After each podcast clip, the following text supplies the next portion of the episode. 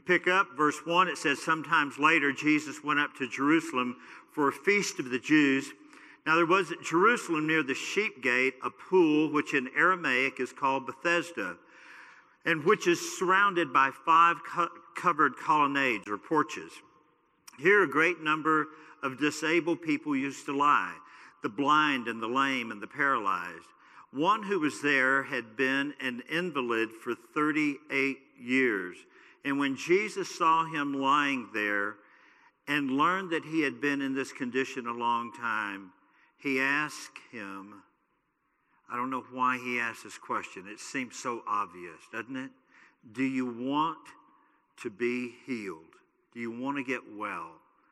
You know, I don't know. I mean, you know, before we move on, let me just uh, let me just kind of vent here a little bit. Have you ever thought about just like if you were Jesus' campaign manager, you know, would you have done things a little bit differently? I would have.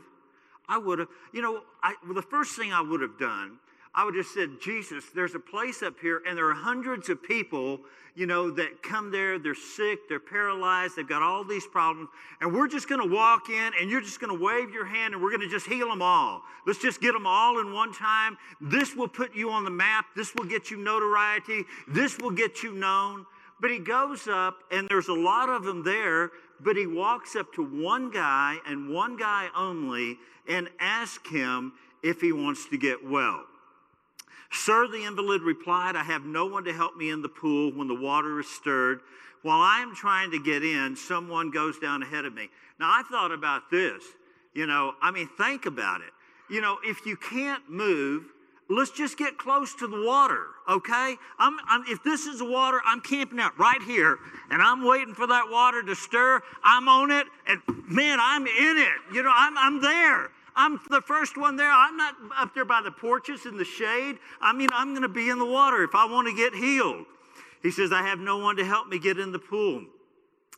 Now, I know that sounds kind of like whining.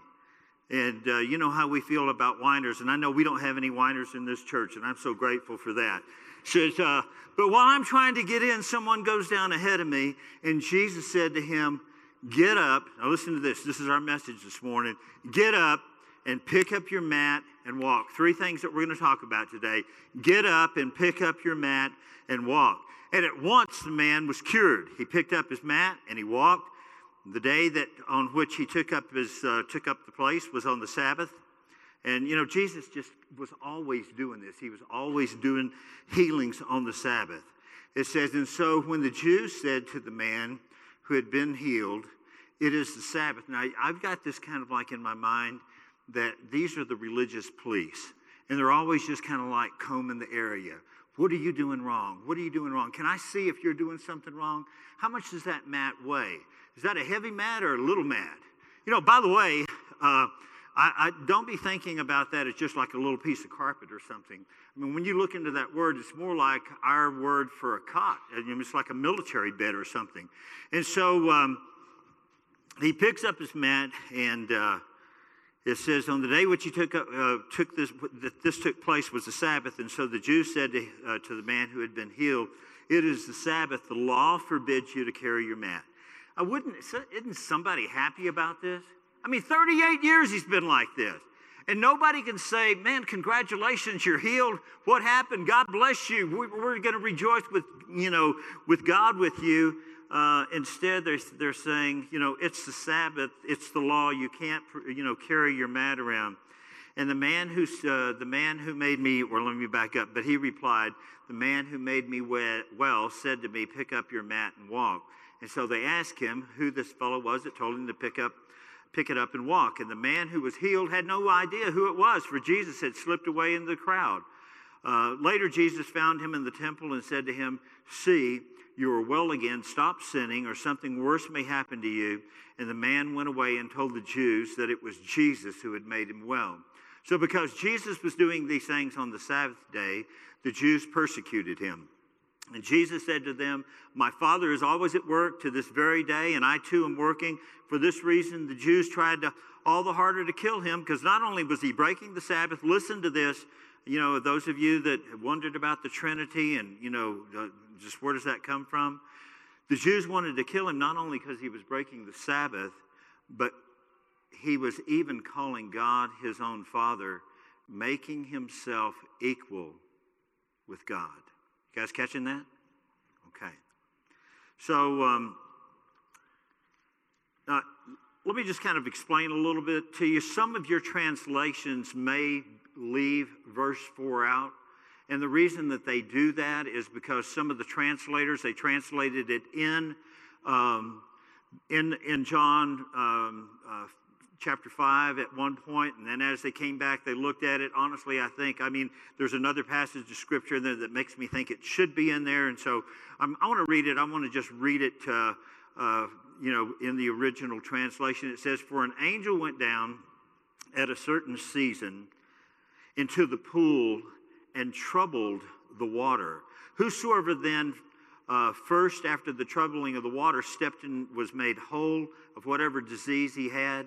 And a certain man was there which had an infirmity 38 years. And when Jesus saw him uh, lie, he knew that he had, now, had been now a long time in that case and said to him, Will you be made whole? And the impotent man answered him, Sir, I have no one when the water is troubled to put me in the pool, but while I am coming, another one steps down. Now, think about this for a second. Um, I, I like the translation that says troubled water. Now, who wants to be the first one to get in? I'm just thinking, I'm, I'm just thinking, okay? I mean, the water is troubled by an angel. Do you really want to get in that water? I mean, seriously, who's the first one to thought of this? Hey, why don't you get in? Why don't you touch it? Well, troubled water. I don't. I got enough trouble in my life already. I don't need to get in troubled water. It sounds like a bad term, doesn't it? Let's all go down and get in the troubled water. I got enough trouble right where I am. I don't need to get in troubled water. But you know what? Sometimes God stirs some things up in our lives and He begins to show us, and, and sometimes we feel like it's trouble. And I want to tell you that I believe that, you know, that the devil gets a lot of credit for what God is doing in our life. When there's a stirring of the water, you know, we start blaming the devil. When we see trouble in our lives, when we see difficult things coming in our lives, we start thinking, you know, the devil's on me. You know, uh, so uh, when Jesus saw him lying there, uh, and he learned he'd been in this condition for a long time, he asked him, "Do you want to get well?" It seems like a, you know, a, a just a, um, it, it doesn't seem like a good question. But you know what? I'm going to just tell you that if you've done any counseling before, I remember being in a counseling session once with a guy, and I really felt like the presence of God was there to heal this guy. And I asked him, I said, Would you like for me to pray for you to get well? You know what he said? I mean, I still think about it today. He said, Well, you know what? If I were to get well, I would lose my disability. I'm like, well, how about just getting a job then if you lose your disability? You know? I mean, but think about it. There are a lot of people that are like that. There are a lot of people that, you know, that just are comfortable in that position. Now, there comes a time in our life when God begins to stir the trouble in our life. Um, you know, He is our comforter, but He's not always in the business of making us comfortable. And um, He uses, um, you know, if I were to tell you or ask you to name 10 things in your life, um, I, I want to just tell you that th- 10 things that you want to see God do in your life, I bet change would not be on that list at all because we don't like change. I mean, we like to take the, the road that is most traveled. Uh, you know, we like, we like being comfortable. And it's just sometimes it's easier for us to be in a broken place, in a broken marriage, or sickness, or unforgiveness, or um, just uh, you know just whatever it is in our life it's just easier sometimes not to have to work on things. We get tired of working. You get tired of working on relationships. You get tired of working at your job. You know tired of trying to make things better. And uh, it's just comfortable. Just just leave it like it is. You know i can just live with it. And maybe that's what this guy was thinking. 38 years he's been there you know in this condition for 38 years. And and maybe he was just comfortable in that position. I believe that's why Jesus asked him, Do you want to get well? And I believe that he really did want to get well. But I want to just say to us today that, you know, are, are you in a condition or is there a situation in your life that you just have, you know, kind of got weary dealing with and you've just accepted what's comfortable? Maybe it is a bad marriage. Maybe it's a bad relationship. Maybe it's a bad job. Maybe you've just given up. You don't think that you could go back to school again. You know, you're just going to struggle life, you know, uh, with life the way things are right now. Maybe you've given up on your children. You've seen some things that's going on in their life, and it's just easier to just quit praying. You just kind of throw your hands up. The Bible says, don't be weary in well doing, just continue to press in.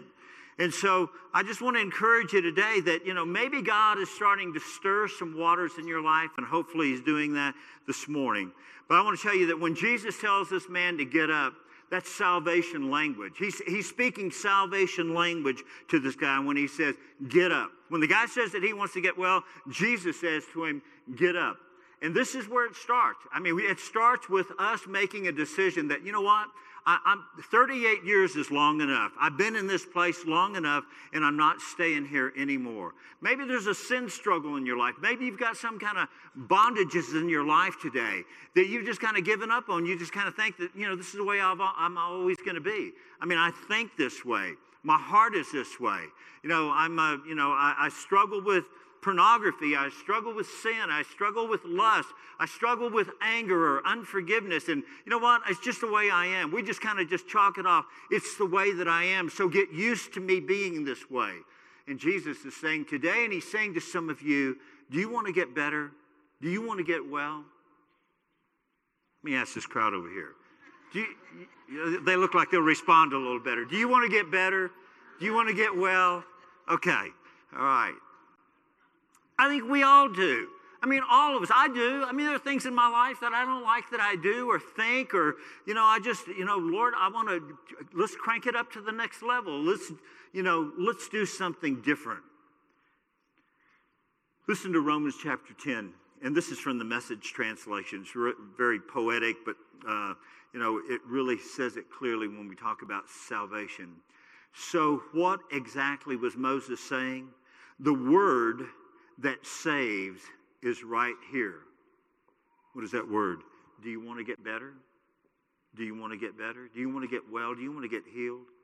As near as the tongue in your mouth, as close as the heart in your chest. It's the word of faith that welcomes God to go to work and set things right for us. This is the core of preaching. Say the welcoming word to God Jesus is my master, embracing body and soul. God's working or God's work of doing in us what he did in raising Jesus from the dead. That's it. You're not doing anything. You're simply calling out to God, trusting him to do it for you. That's salvation. And that's a great word for us this morning. We're just simply saying, God, I don't want to be in this place anymore. I don't want to be here anymore. I want you to do something. And so after, you know, think about it. After 38 years, any therapist in the room this morning? We got any therapist here? I'm, I'm not going to scold you or anything. Beck, you think you're a therapist? Okay. You've been to therapy. Um, but, you know, think about this. You know, for 38 years, uh, no muscular, no bone structure, no nerves, nothing. Nothing is happening. The fact that the guy is able, even able to stand up is a miracle. I mean, just the, the fact that he is able to just stand up at all with being in this condition for 38 years of uh, muscle being like that, uh, nerves being like that, bone structure being like that. And, uh, you know, I mean, he is just like, he's hearing the word of God. There's something that's, um, it's, not, it's not magical, but miraculous in the voice of Jesus when Jesus says to stand up and the man stands up life is coming into him. And that's what happens to us. You may be in a place this morning and you can hear the voice of the Son of God and God speaking to you, and life is coming in that life changing word that comes from the power of God. I notice that. Uh, uh, every once in a while you start reading the bible and you start hitting on these themes and you know these certain words start jumping out get up get up and uh, we read this in Matthew chapter 9. Jesus uh, uh, has passed from thence. He saw a man named Matthew sitting at the receipt of customs. Remember, Matthew was the tax collector. And he said to him pretty much the same thing Get up, Matthew, you've been in this place. Aren't you sick of just being here, you know, wasting your life? You're collecting taxes, but nothing is really going on in your life. Let's do something different. Let's make some, let's do something different for the kingdom of God. Let's make some advances in the kingdom of God. And he arose and followed him. And he approached the town. Here's another example of that. A dead person was being carried out, the only son of his mother. She was a widow and a large crowd from the town was with her. And when the Lord saw her, his heart went out to her and said, Don't cry. And he went up and touched the coffin, and those carrying it stood still. And he said, Young man, I say to you, get up. Get up. And the dead man sat up and began to talk, and Jesus gave him back to his mother. And they were filled with awe, and they praised God. A great prophet has appeared among us, and they said, God has come to help his people. Get up. Is there something dead in you today? Something that you want to be alive to? I, I pray that you would hear the word of God saying, Get up. It's time for a change. Get up. Deuteronomy chapter 2, not only does God say this to individuals, he says it to nations too. Uh, this is a, um, a point in Scripture where Moses is leading the children of Israel through the wilderness. And he says, At this point, the Lord said to me, You have circled this mountain long enough. Now turn, turn north. It's the same kind of language. Get up. Quit doing this. You know, you've been in the same spot, the same cycle. Uh, you've been here over and over and over again. And just like the man at the pool, God is saying, Get up, get up. It's time for a change. Today, it's time for a change. You know what? God cannot use you. God did not create you to sit still, He did not create you to be in one spot. Let's continue on. The second thing that He says to the man pick up your mat. 38 years in this condition, he says, Take. I want you to take what has defined your life for 38 years, this mat. I want you to take it. I want you to just kind of walk around with this because this is what has defined you for 38 years. And uh, I, I, believe the Lord is saying to this guy, He says, Together, you and I are going to get rid of this thing. This is not who you are. This is not who you are anymore. Uh, you know, that old lifestyle, that old sin, that bondage, I've got something better for you. What defines you? What's defining you today? Is failure defining you? An abortion defining you? A divorce, a bad marriage, bankruptcy, maybe even being in prison or bad finances? What defines you today? When people look at you, what defines you? What defined this man was a mat. I mean, they look, look at this mat and they say they know that it belongs to this invalid. He's had it for 38 years. But now all of a sudden he's walking around and it's just kind of like picking up his cross and walking through town, just picking that thing up. And he's saying, This is not who I am anymore because of what Jesus has done. That's good news. In John chapter 5, let me just read it again, starting at verse 9. The day on which it took place, was a Sabbath, and the Jews said to the man who had been healed, It's a Sabbath, and the law forbid, forbids you to carry your mat. Um, and, and I just want to say that, you know, that it was his opportunity. It was his opportunity to say, you know what? For 38 years, I've carried it. I've carried this thing for 38 years. And I just want to tell you that I don't need I don't need someone to carry me around. I don't need someone to carry my mat around. That Jesus has come into my life and I'm not the same person. The mat does not define me anymore. Um, now, watch this. Um, from 1 Corinthians chapter 6, it says, Don't be deceived. I, I love this passage of Scripture because it tells us what we used to be and what we are now. He goes on to say that neither the sexually immoral, nor idolaters, nor adulterers, nor male prostitutes, or homosexual offenders, nor thieves, nor greedy, nor drunkard, nor slanderers, nor swindlers will inherit the kingdom of God. Now, watch this. And that is what some of you were. But you were washed and you were sanctified and you were justified in the name of the Lord um, by the Spirit of God. Isn't that amazing? That's a great word. You know, he talks about how we used to be. It's like the old mat that, that we used to carry around, and he's saying, you know what? You're not like that anymore because of what God has done, what his spirit has done.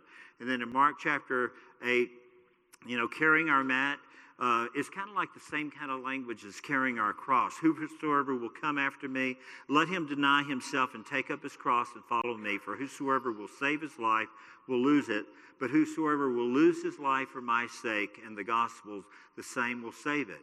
For what shall it profit a man if he gains the whole world and loses his own soul? Or what shall a man give in exchange for his soul? And so it's kind of like, you know, picking up your cross and going through and people looking at you and saying, you know what? I remember what you used to be like. I remember, you know, what kind of person you were. And I can see that something that's different in your life today. And I know that you, you know, you've got religion. That's what they'll always say. They don't want to talk about Jesus too much or Christ. They'll talk about religion. And then you can start telling them, you know, that Jesus has come into your life and made a real difference in your life. And you don't have to be identified by what used to hold you back. So, and then he tells him not only to get up and pick up his mat, but he, he tells him to walk. And uh, this is the good one right here. So, because I see, I, guys, I think that many times we get stuck. We just in, life, just as Christians. Not, I'm not talking at the beginning of our walk with Christ. I'm just talking about, you know, as we begin to walk, we get to certain places in our life and we just get stuck and we can't move forward anymore. But I want to just tell you that God did not design you, He did not, did not make you to stand still or to sit around the pool. And I know that summer's coming, and I love to do that. I love to just get out there and just kind of sit by the pool, but I'm not talking about that. I'm talking about sitting by the pool for 38 years. God wants to use you, and He can't use you if you're not moving. You know, the church needs to be moving. We as individuals need to be moving forward in our growth with God. But I will tell you that we were designed God, this is the way that God wired us. We were designed to take ground, to keep moving, to advance the kingdom of God, to take steps of faith, to move ahead, to be active, to be someone, to walk in the power of the Holy Spirit, to take steps of faith, to be doing. And this is the picture of salvation.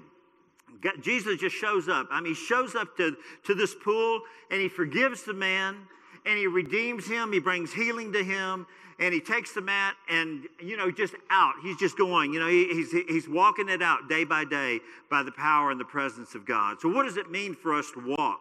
Deuteronomy chapter 5, 33, it says, Walk in the way that the Lord your God has commanded you, so that you may live and prosper and prolong your days in the land that you will possess. Jeremiah chapter 7 says, Walk in the ways that I command you, that it may go well with you. Then Ephesians chapter 4, it says, I, therefore, this is Paul speaking, the prisoner of the Lord, beseech you to walk worthy of the calling with which you were called, with lowliness and gentleness, with long suffering, bearing with one another in love. This is how we walk. So I just ask you the question today. Why don't you just take a moment, if you just bow your head for a moment, please, and um, let's just ask that question. Holy Spirit, what are you saying to me? With, with our eyes closed and our heads bowed, Holy Spirit, what are you saying to me?